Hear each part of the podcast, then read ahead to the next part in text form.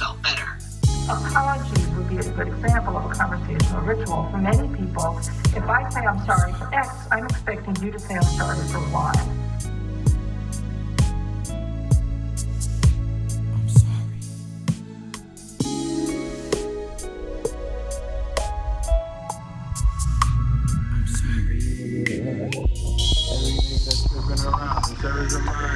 I got I keep it quiet as cat.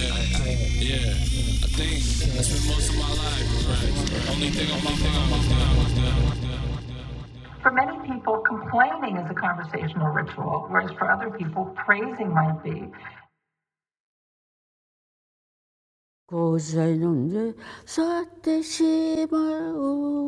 錯覚の扉打ち破る花のもだえの中今は果てなく天国への階段優しさに胸果ててしまう。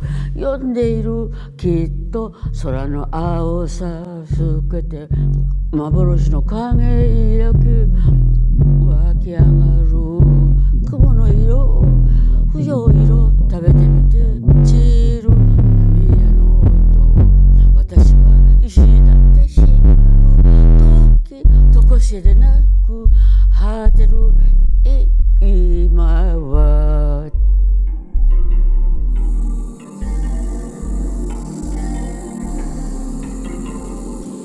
Systems shaking, toiling.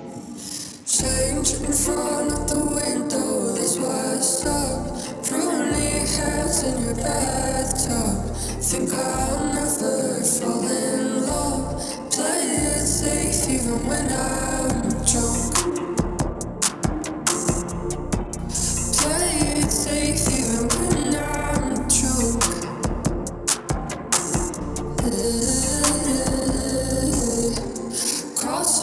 fingers, I believe in luck. I just want more, but I'm feeling so stuck. Structure for themselves. Roll into the driveway. Now sit in front of my place, saying So go my mother had visited me in Washington, D.C. I really think I And a friend like of mine asked me how my mother's visit you. went. And I said, Understand.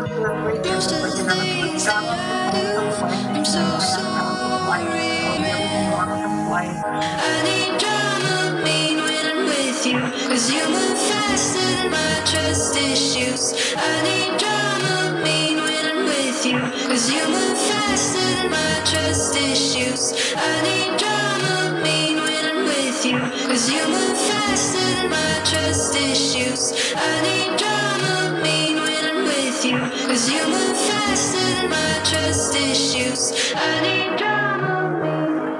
my friend said, oh, my mother isn't like that at all.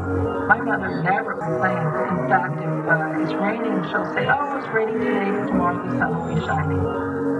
Suddenly I thought, gee, why did I put my own mother down? My mother's wonderful. She's youthful. She's generous. She's loving. Realized I had done exactly what I was saying my mother did. That is, I was using complaining as a ritual way of connecting to my friend. What my friend had done was exactly what she had said her mother did, which is she was putting a smiley face on everything.